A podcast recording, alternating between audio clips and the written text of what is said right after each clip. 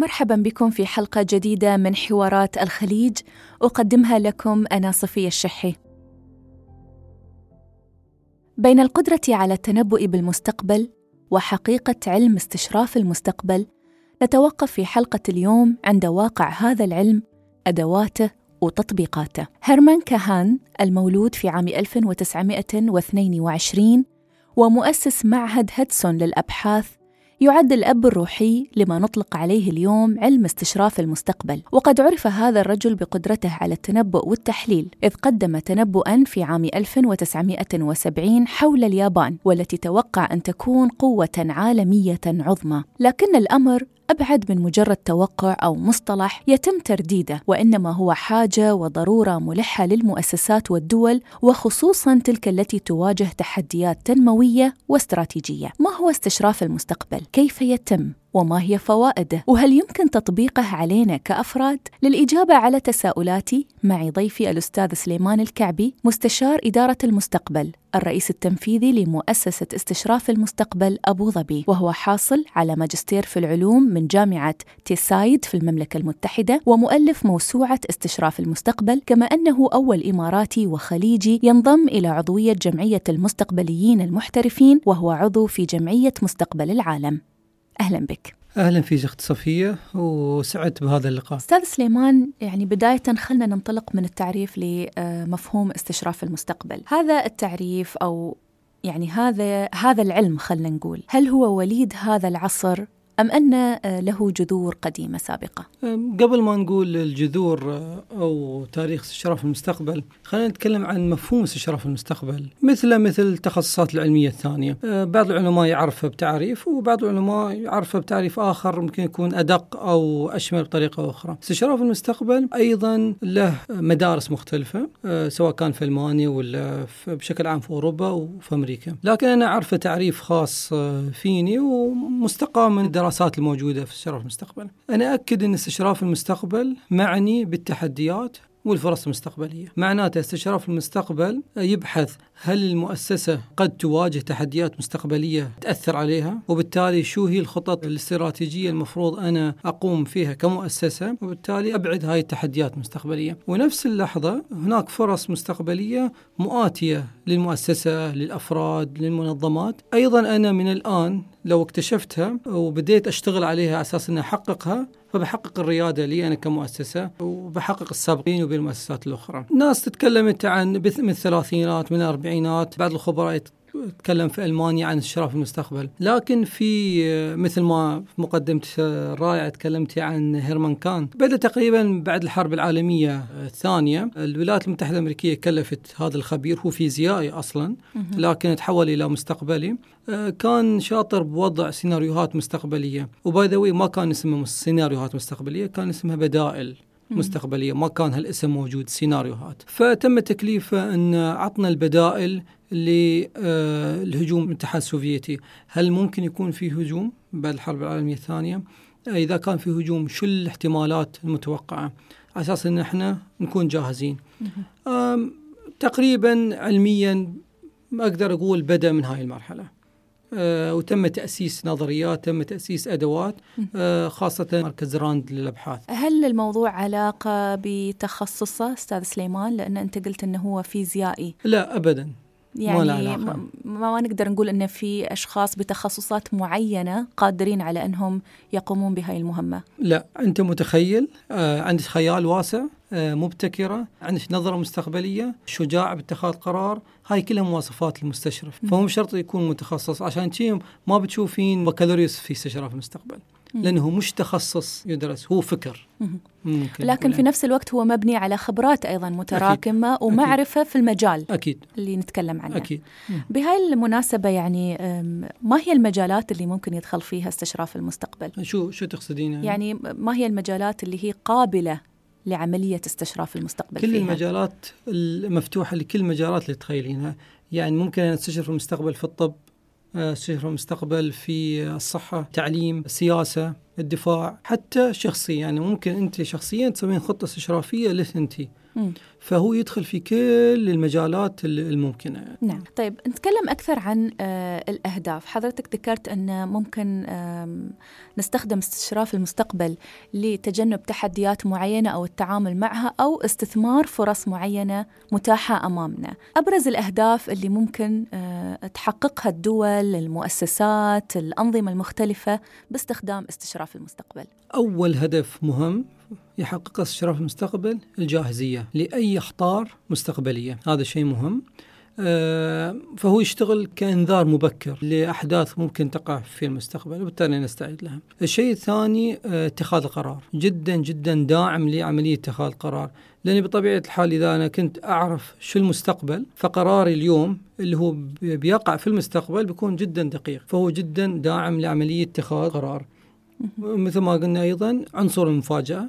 يقلل عنصر آه، المفاجأة في بعض آه، الأحداث أو آه، العواقب اللي ممكن أنا أبتعد عنها وما أخليها تدخل مؤسستي بطريقة أو بأخرى. نعم. لاحظت أن أنت تكلمت عن عنصرين الإدارة ممكن يكون إدارة أزمات أو إدارة مخاطر أو إدارة نظام معين. كأنك ذكرت استراتيجية. أو مهم. يعني لمحت لها من خلال كلامك okay. ممكن نفصل في هاي النقطتين خلينا نشوف شو الفرق بين تخطيط استراتيجي واستشراف المستقبل. أه تخيل استشراف المستقبل عبارة عن كرة وارمي في الكرة كل المصطلحات اللي أنت تعرفينها الرؤية الرسالة تخطيط استراتيجي مؤشرات أداء تنبؤ إدارة مشاريع كل هاي داخل الكرة اللي مسماها استشراف المستقبل. فاستشراف المستقبل هي المظلة الأم لكل التخصصات الاستراتيجية اللي تحت. ممتاز. طيب آه الآن آه السؤال أن أنت قلت تخصصات كثيرة أو كل التخصصات قابلة أن يتم استخدام علم استشراف المستقبل معها طيب هل يتناسب هذا الاستشراف مع مجتمع دون غيره؟ هل في أيضا عوامل أخرى اجتماعية ثقافية أنتم ترصدونها كأشخاص متخصصين في هذا الجانب؟ تعتقدون أنه ممكن تسبب عائق أمام عملية استشراف المستقبل؟ أو في نفس الوقت ممكن تسبب فرصة أو تعطي فرصة؟ لا شوف يعني أنا ك كمستشرف شو التحديات اللي أواجهها مثلا أنا أواجه اللغة. آه، مصادر آه، جدا صعبة ما أتكلم عن جدا جدا يعني لكن آه، بعض المصطلحات باللغة اليابانية باللغة الصينية أحصل صعوبة إني أترجمها وتوصل باللغة العربية بالمصطلح الصحيح لها. امهات كتب سيناريوهات مستقبلية مش متداوله على الإنترنت. اضطر إن أنا مثل من أسبوعين تقريبا رحت جامعة اوكسفورد بس أحصل كتاب معين من أمهات الكتب في السيناريوهات المستقبليه فالمصادر جدا صعب تحصلها. في تحدي ثاني اللي هو الإيمان بأهمية استشراف المستقبل. لحد الآن مش مقتنعين بأهمية استشراف المستقبل من من قبل مثلا بعض رؤساء تنفيذيين أو رؤساء الأقسام المتخصصين اللي يفترض أن يكونوا داعمين على عمليه استشراف المستقبل أنا ما لقيته في الإمارات الحمد لله بس بعض الدول اللي راح كنت ادرب فيها كانوا يتكلمون عن إنه يعتبرونه نوع من أنواع الكهانة أو آه، استشراف- التنبؤ أو. التنبؤ نعم. بعلم الغيب وإن هذا آه، مستحيل إنك أنت تعرف شو هو الغيب لكن يوم أفهمهم شو هو استشراف المستقبل إن أنا ما أتكلم عن شيء بيحدث في المستقبل 100% أو إن أقول إن هذا لازم يقع مم. لا هناك بدائل أربع أو خمس سيناريوهات قد تقع في مؤشرات تأكد أن هذا البد- البديل رقم واحد ممكن يقع 50% والثاني 60% والآخر 90% نعم. إذا هاي ال- المؤشرات تحققت معناته نسبة تحقق هذا البديل. ارتفعت بالتالي أنت يا مؤسسة أو شخص روح للبديل رقم ثلاثة اللي ممكن يتحقق. that's it يعني آه، الكلام أيضا يشير إلى أن عملية البحث نفسها مهمة جدا في في هذا الجانب، شو نوعية البحوث اللي لازم ترتبط باستشراف المستقبل عشان تقدر تحقق استشراف صحيح؟ خلينا نقول مش 100% ولكن أكثر ملائمة آه، من غيره. صح آه هذا جدا سؤال مهم لأن آه، دائما في دوراتي أكد على المعلومات المستقاة. كل ما كانت المعلومات آه المتحصلة أو اللي أنا أبحث عنها اللي كمدخل للخطة الاستشرافية دقيقة وواسعة كل ما كان التنبؤ أو ال- الاستشراف في المستقبل في موضوع معين كل ما كان ارتفع دقته. فاستشراف المستقبل مبني على المعلومات. إذا كانت عندك معلومات دقيقة معلومات متشعبة وقادر على تحليلها بالطريقة الصحيحة أنت قادر أنك تستشرف في المستقبل بطريقة أدق عن الطريقة الأخرى. وهذا يقودنا أيضا شيء ثاني أن إذا أنا استخدمت أدوات مجموعة أدوات معينة وشخص آخر استخدم مجموعة نفس الأدوات بالضبط ما بنصل لنفس النتيجة. لأن بطبيعة الحال المعلومات المدخلة مش نفس الشيء. وحتى طريقة تفاعل المستشرف في المستقبل تختلف من شخص إلى آخر أيضا يعني حسب وعيه ثقافته. وعيه الرؤية المستقبلية له خياله. استشارة المستقبل قائم على الخيال. ممتاز. ذكرت مسألة الأدوات والآن أبغى أتطرق لأبرز الأدوات اللي معترف بها عالميا ويتم استخدامها آه لتحقيق استشراف صحيح أو دقيق آه للمستقبل. شوفي في يعني يمكن أكثر عن 40 أداة حاليا وصلوا لها اللي هي عملية استشراف المستقبل. آه وطبعا هاي الأدوات اللي اللي معلن عنها. في أدوات آه لم يتم الإعلان عنها لأن بعض المؤسسات ابتكرت هاي الأداة وخلتها لها. لكن في أدوات متداولة تقريبا في معظم المؤسسات الحكومية والمؤسسات الخاصة. آه مثل آه سيناريوهات والكل عارف آه تقريبا أو انتشر مصطلح سيناريوهات. فيوتشر ويل أو دولاب المستقبل نعم. مسح الأفق هاي أداة من أدوات الشرف المستقبل اللي تقوم على عملية جمع المعلومات م. اللي هي الأداة الأساسية في عملية الشرف المستقبل لأن هي اللي تجمع المعلومات مثل ما كنت تفضلت اليوم فهاي الأدوات الرئيسية اللي ممكن تستخدم في مؤسساتنا لكن في نقطة مهمة حبيت أذكرها أن المؤسسة ما تستخدم ما يصير تستخدم أداة واحدة لاستشراف المستقبل. يعني إذا رحت لمؤسسة وقلت لها والله أنت سويت خطة استشرافية شو الأداة اللي استخدمتيها؟ سؤالي أصلا خطأ لأن ما أقدر أقول شو الأداة اللي استخدمتها. شو باقة الأدوات المستخدمة؟ لأن استشراف المستقبل مش قائم على أداة واحدة. شو السبب؟ ليش نحن محتاجين إلى تعديد الأدوات؟ لأن بنرجع لمنهجية استشراف المستقبل. منهجية استشراف المستقبل تقول أن عشان تبني استشراف المستقبل تمر بست خطوات. كل خطوة محتاجة مجموعة أدوات. ما أقدر أنتقل للخطوة اللي بعدها إلا إذا كانت عندي معلومات وفيرة. الأداة اللي الخطوة الأولى هي اللي توفرها. فالمقصد أن مخرجات الأداة من المرحلة الأولى هي مدخلات المرحلة الثانية. وهلم جرا. لكن هناك أداة أساسية هي الأداة الأم اللي ممكن نقول عنها السيناريوهات المستقبلية هي الأداة الأم اللي تحتها تندرج فيها الأدوات يعني. طيب هل تحضرك يعني شوف في كل قطاع أو في كل مجال عند اللي يدرسون أو المتخصصين في هذا الجانب مثل في نمو يعني نموذج ذهبي بالنسبة لهم إنه صار على مر التاريخ ويستشهدون به دائما. فبالنسبة لكم في استشراف المستقبل هل في كيس أو حالة معينة تست يعني تستشهدون بها؟ بحيث أن استشراف المستقبل أنقذ هاي المؤسسة أو هذه الجهة. يعني في ممكن حضرنا الحين حالة اللي تقريبا 1992 إذا ما خان التعبير. شركة شل عملت هي already عندها أداة خاصة في استشراف المستقبل اللي هي اسمها GBN Global Business Network أو 2 by 2 كان عندها استثمارات في جنوب أفريقيا. هيك المرحلة كان في جنوب أفريقيا كان فيها مشاكل العنصرية والتنازع بين القبائل وكان الأمن مش مناسب مش مستدب يعني. فهذا يأثر على تجارتها أو يأثر على البزنس لشركه شل نعم. نعم في جنوب أفريقيا. فأرسلت خبير في عملية بناء السيناريوهات. راح في جنوب أفريقيا جمع نخبة المثقفين اللي عندهم تخصصات عليا ممكن يكون مثل الدكاترة المهندسين والمعلمين وبنوا خطة استشرافية باستخدام سيناريوهات وطلعوا بأربع سيناريوهات مستقبلية. بعد سنتين تقريبا أو أتوقع ثلاث سنوات انتهت الحرب. لأنهم عملوا أربع سيناريوهات.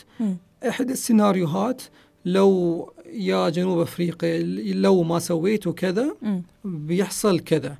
فالناس تنبهت إحنا فعلا بيحصل لنا كذا؟ معناته ليش إحنا نتناحر؟ ليش كذا ليش كذا؟ فانتهت عهد العنصرية هيك الفترة آه القبائل اتحدت مع بعض. طبعا هذا كله شركة شل يعني لأهداف آه يعني اقتصادية. أهداف ثانية. نعم لكن يعني حققت من وراء الطريقة إيه أهداف نعم أخرى أيضا إيه. ساعدت المجتمع. السيناريوهات المستقبلية يخليك تفكر بطريقة غير معتادة. م. وبالتالي تصل لأهداف أنت ما تتوقعها. يعني. نعود بعد هذا الفاصل القصير.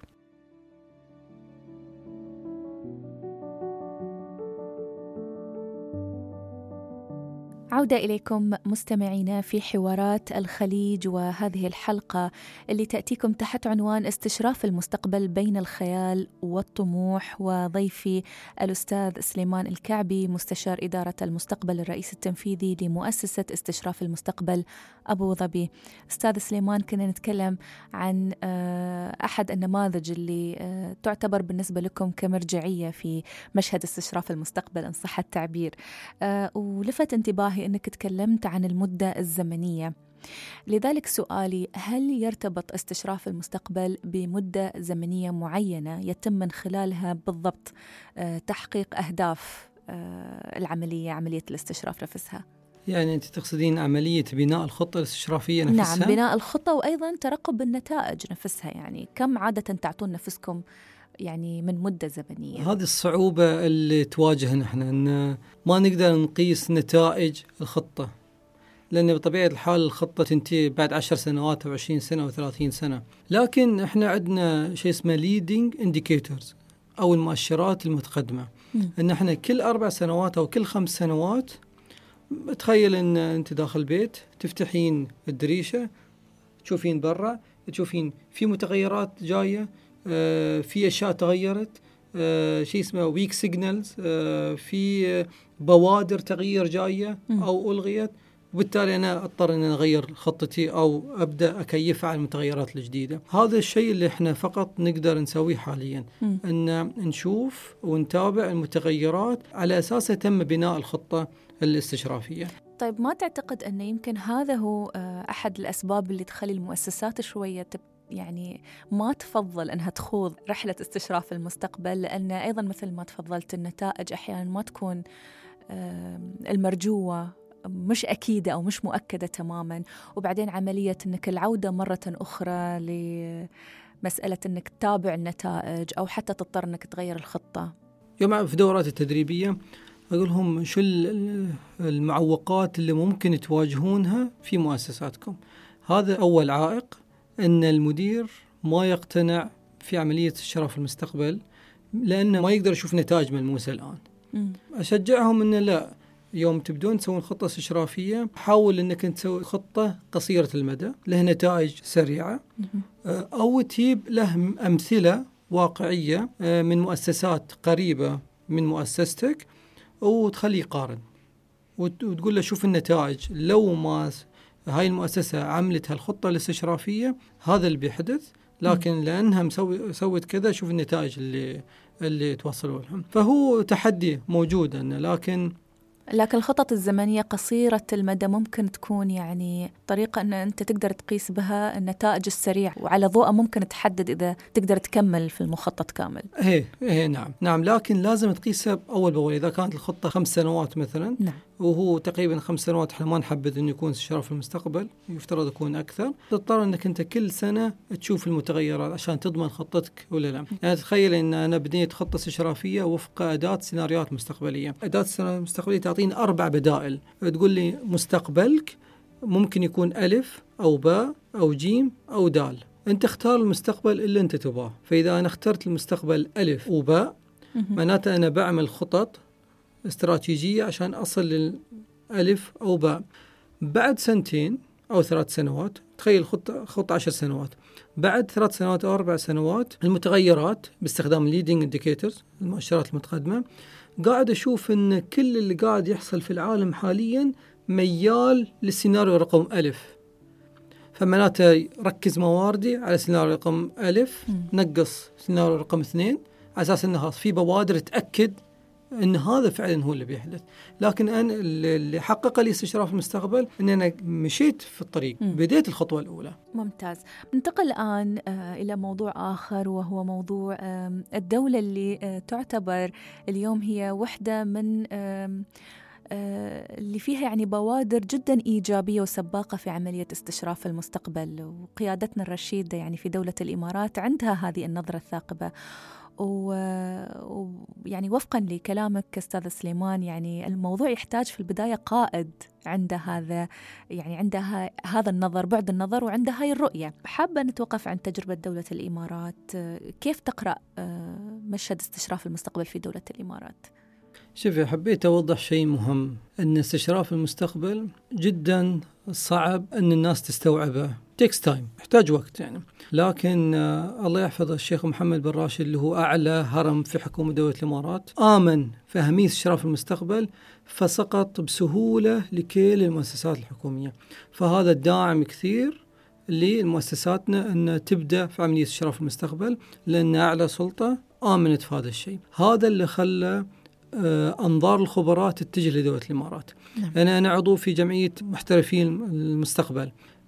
يمكن فوق ال 300 أو 400 خبير. نتناقش كل فترة. فأشوف الكلام اللي يدور بينهم كيف شغفهم انه يبون ينتقلون للإمارات لأنهم شايفين أرض خصبة آه، لآرائهم لأفكارهم لأبحاثهم لتنبؤاتهم المستقبلية. آه، ما شاء الله أحس إن جدا الإمارات ماشية بالطريق آه، صحيح الأسبوع اللي فات آه، أو من أسبوعين كنت في اوكسفورد هذا الدورة متخصصة استشراف المستقبل هذا الشخص اللي باني منهجيه سيناريوهات مستقبلية في جامعة اوكسفورد كلمته شخصيا وقلت له شو وجهة نظرك في دولة الإمارات؟ نعم. قال أنا أتمنى اني إن أي وأبني مؤسسه أو مركز متخصص في السيناريوهات المستقبلية نعم. في دولة الإمارات لأنه يقول هذا هو اللي بيحصل في المستقبل. طيب أستاذ سليمان يعني في رأيك شو هي الأسباب اللي خلتنا عندنا هذا التوجه نحو المستقبل بطريقة آه، العالم يلتفت لها؟ هل هي فقط القيادة ولا تعتقد أن أيضا هناك عناصر أخرى موجودة في هذا المجتمع؟ الشغف، الشغف إن ان أنا اكون ناجح، الشغف ان أنا اكون متميز. اللي انغرس فينا عند الشيخ محمد بن راشد الله يحفظه إنه لازم تكون المركز الأول، استشراف المستقبل يحقق لك المركز الأول. لأن مثل ما قلنا أول شيء استشراف المستقبل يعرفك بالفرص الموجودة وبالتالي الفرص تحقق لك الريادة الريادة حقق لك المركز الأول. فإيماننا إن إحنا لازم نكون السباقين في كل شيء خلانا مقتنعين باهميه استشراف المستقبل ونشوف النتائج قاعدين نشوف النتائج يعني. طيب إلى أي مدى يرتبط ذلك أيضا آه، بملف ما بعد النفط؟ اللي آه، اليوم يعني حكومة دولة الإمارات والجهات المعنية تسعى حثيثا آه، حتى أنها تقدر تنقل مجتمع دولة الإمارات واقتصاده وطريقة حتى تفكيرنا كأفراد في هذا المجتمع إلى هاي المرحلة. يوم قال صاحب السمو الشيخ محمد بن زايد يوم قال أن عام 2050 بنحتفل بخروج آخر ناقلة نفط. هل تتوقعين أنه ممكن أو 100% يحدث هالشيء وهو نفسه سموه مش متأكد 100% لكن كان فكرة أبعد عن هذا أن إحنا لازم نكون جاهزين لأي شيء قد يحدث. يمكن آه النفط ينضب قبل 2050 يمكن يكون بعد 2050 لكن المكتسبات اللي بنحققها أكثر عن المكتسبات اللي بنحققها من النفط نفسه. فاعتبرنا أن النفط هو تحدي من التحديات المستقبلية أو نضوب النفط يعتبر تحدي من التحديات المستقبلية اللي بتواجه دولة الإمارات. معناته شو البدائل اللي المفروض أنا أسويها. من الآن أستعد لنضوب النفط عام 2050 فالسياحة التجارة أنواع البزنس المختلفة التعليم المراكز التعليمية العقول اللي بتي دولة الإمارات كلها بتبني الإمارات بتبني اقتصاد الإمارات وبالتالي يكون بديل عن النفط. وصلنا عام 2050 النفط بعده موجود ما انتهى. الحمد لله خير وبركة رزق من الله. لكن إذا اختفى ومثل ما كنا كنا مستعدين لكل نعم. فهذا اللي يحقق لنا في المستقبل الجاهزية لأي شيء ممكن يحدث. كيف نقدر نحقق هاي الجاهزية أستاذ سليمان؟ يعني أكيد لازم تكون في بنى تحتية. ونحن الآن نرى أن الجهات كلها يس آه، تعمل بجد واجتهاد عشان تحقق مثلا مثل هذه الجاهزية من ناحية البنى التحتية آه، الاتصالات المدن الذكية وغيرها. الآن ننتقل إلى الفضاء. لكن ماذا عن العنصر البشري وجاهزية هذا العنصر أيضا لمثل هذا الانتقال نحو المستقبل؟ شوفي من المهم أن إحنا ندرب موظفينا. أو أي حد على هذه الأرض كيف نفكر مستقبليا بطريقة مختلفة. أه، تخيل إن أنت عندك نظارة وتلبسينها، هاي النظارة عام 2050 م. يعني إذا لبستها النظارة بتشوفين عام 2050 فلازم نخلي الناس تفكر بالمستقبل تفكر بالخيارات اللي دائما تحدث في المستقبل. وأنها قادرة على تخيل هذا نعم المستقبل. هذا اللي نقصده التخيل.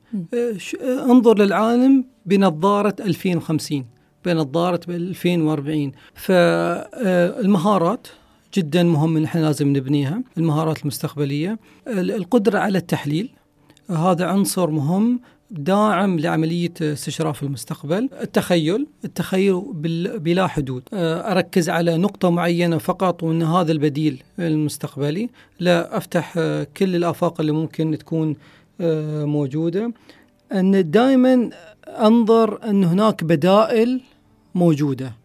ما أفكر في نقطة واحدة فقط. نعم. وهذا اللي يعطينا استشراف المستقبل إنه يقولنا انظر للمستقبل في بدائل كثيرة آه، لا تركز على نقطة معينة وبتحصل آه، الريادة فيها. طيب كيف أشياء آه، حولنا موجودة الآن مثل التكنولوجيا الحديثة، الذكاء الاصطناعي، إنترنت الأشياء، البلوك تشين والتعليم العميق وغيرها من مثل هاي المفاهيم اليوم الحديثة، كيف هذه تساهم في دعم مستشرف المستقبل؟ تعطيه قوة يعني من خلال الأدوات اللي تتيحها. شوفي يعني هاي ال- ال- اللي ذكرتيها أنت عبارة عن تطبيقات لاستشراف المستقبل، يعني يوم من الأيام إن في بعض العلماء فكر إن الآلة ممكن يصير فيها كذا.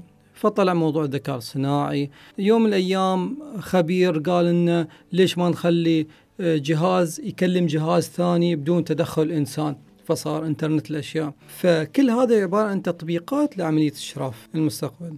لكن لازم نركز على شيء مهم إن استشراف المستقبل مش تكنولوجيا فقط. استشراف المستقبل بناء قدرات استشراف المستقبل آه، نعرف شو اللي ممكن يحدث تنبأ بالاقتصاد تنبأ بالكوارث والحروب. التركيبة السكانية نفسها إذا زاد عمر الإنسان عن السنوات المعينة شو ممكن يحدث؟ شو الآثار اللي بتحدث بعد عشر سنوات وعشرين سنة؟ استشراف المستقبل جدا متشعب لكن معظم الناس مركز على آه، التكنولوجيا. وما ألومهم بهالشيء لأن التكنولوجيا هو اللي بيعطيك نتاجات سريعة الحين نعم. آه قبل خمس سنوات إذا تخيلت شو ممكن يحدث 2018 ممكن ما نقدر نتخيله لكن تسارع جدا كبير في التكنولوجيا عشان هي الناس متجهة لعملية إستشراف المستقبل في التكنولوجيا. نستكمل حوارات الخليج بعد قليل.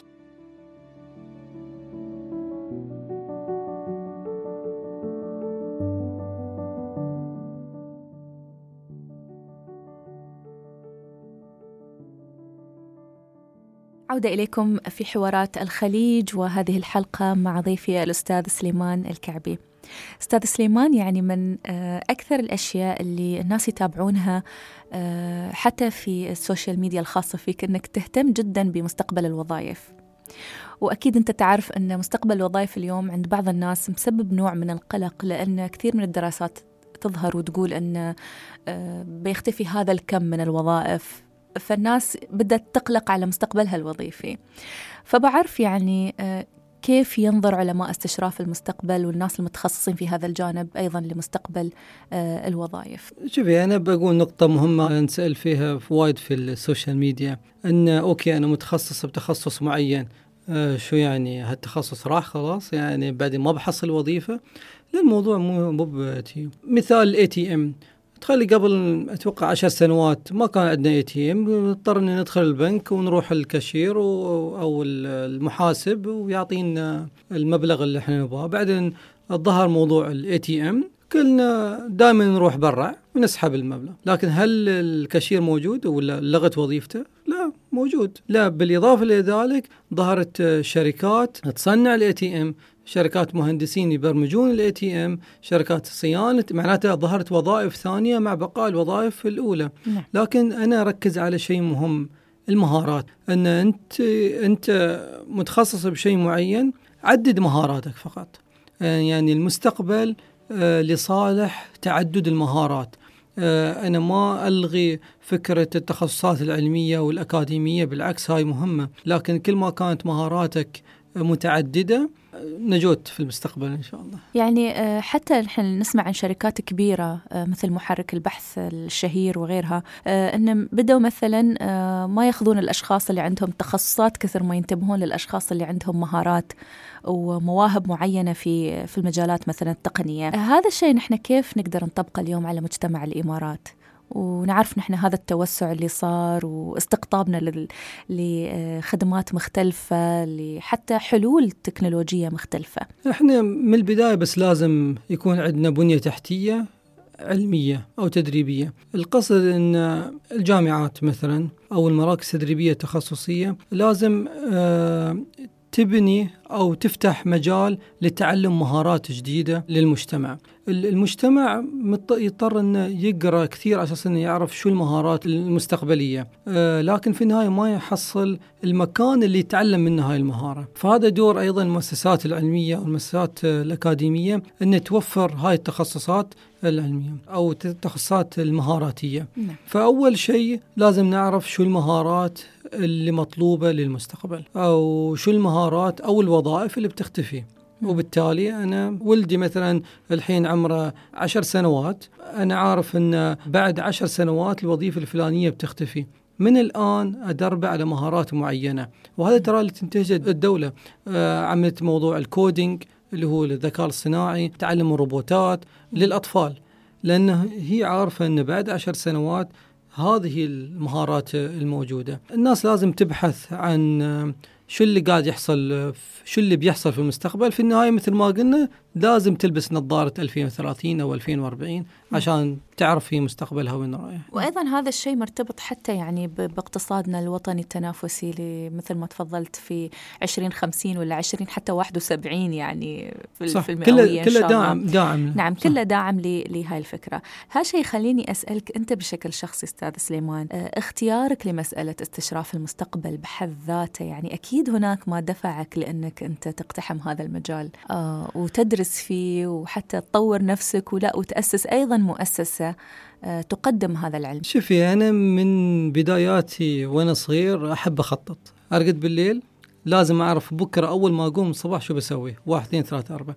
فالتخطيط أحس أنه جدا جزء كبير من حياتي. في مرحلة عام 2013 تقريبا أو 2014 بديت مرحلة الدكتوراه. فقلت له لازم أختار تخصص معين ما حد درسه إلا أنا.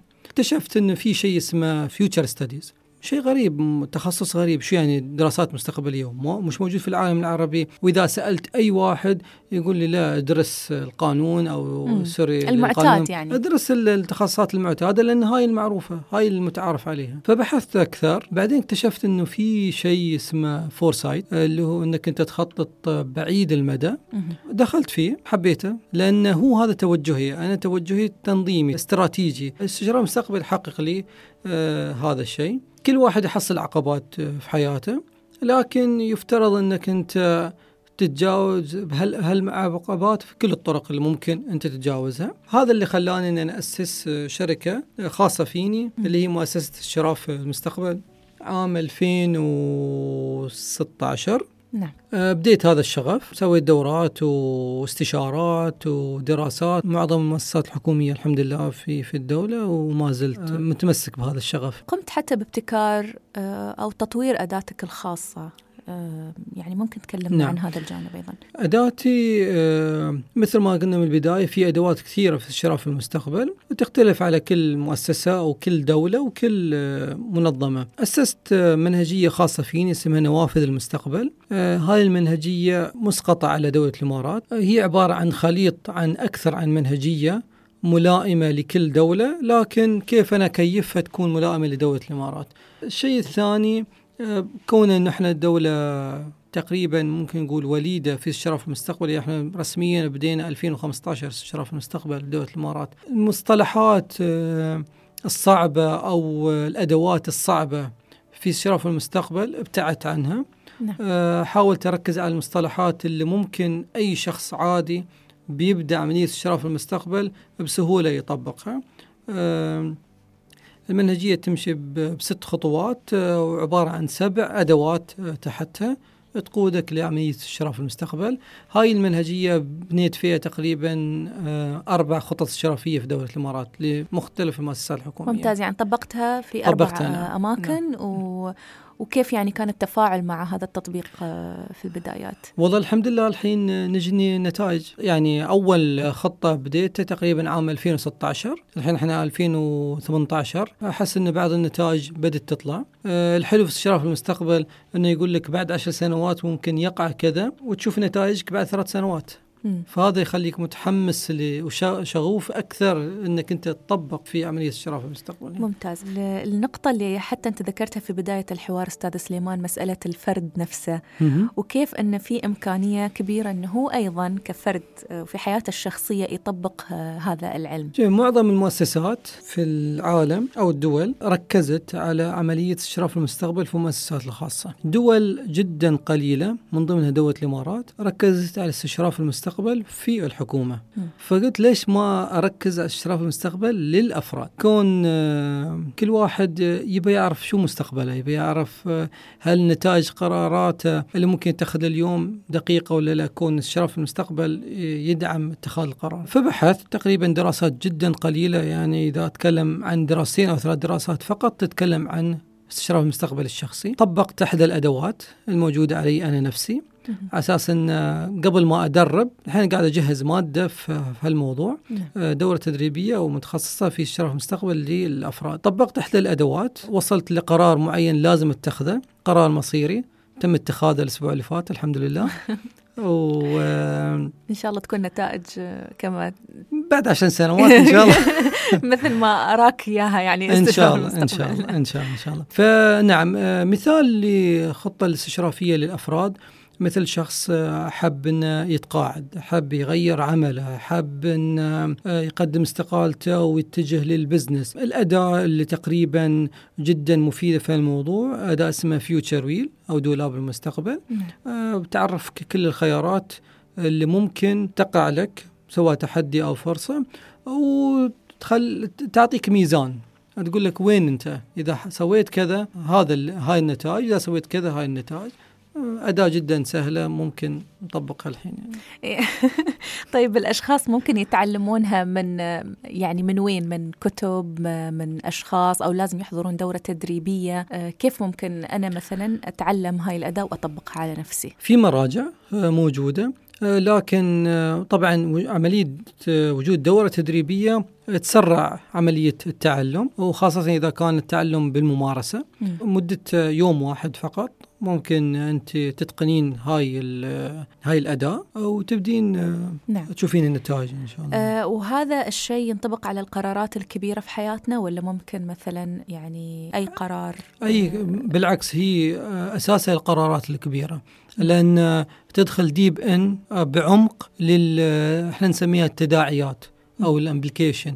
التداعيات اللي ممكن تأثر على حياتك الآن أو في المستقبل نعم. بالعكس وللقرارات اللي بتكون آه، كبيرة يعني ننتظر يعني عن قريب إن شاء الله أن تعقد مثل هاي الورشة لل... نعم، نعم. متاحة للأفراد إن أيضاً. شاء الله إن شاء الله ما. قريب عندي آخر سؤال أستاذ سليمان يعني كيف تستشرف مستقبل دولة الإمارات لجهة الأفراد وطريقة تفكيرهم اليوم؟ يعني اليوم في الكثير من القرارات الكثير من المشاريع الضخمة اللي آه، تقدمها قيادتنا الرشيدة لهذا المجتمع. حتى إذا ما قلنا كيف تستشرف هذا المستقبل شو هو المطلوب منا نحن كأفراد أن نسويه عشان نقدر نواكب هذا المستقبل اللي آه، تسعى له آه، قيادة الدولة؟ شوفي يعني من عام 2016 تقريبا نقدر نحسب الدولة أعلنت عن أتوقع ستة أو سبع رؤى استراتيجية طويلة المدى من المريخ لمئوية الإمارات رؤية 2020 أو 21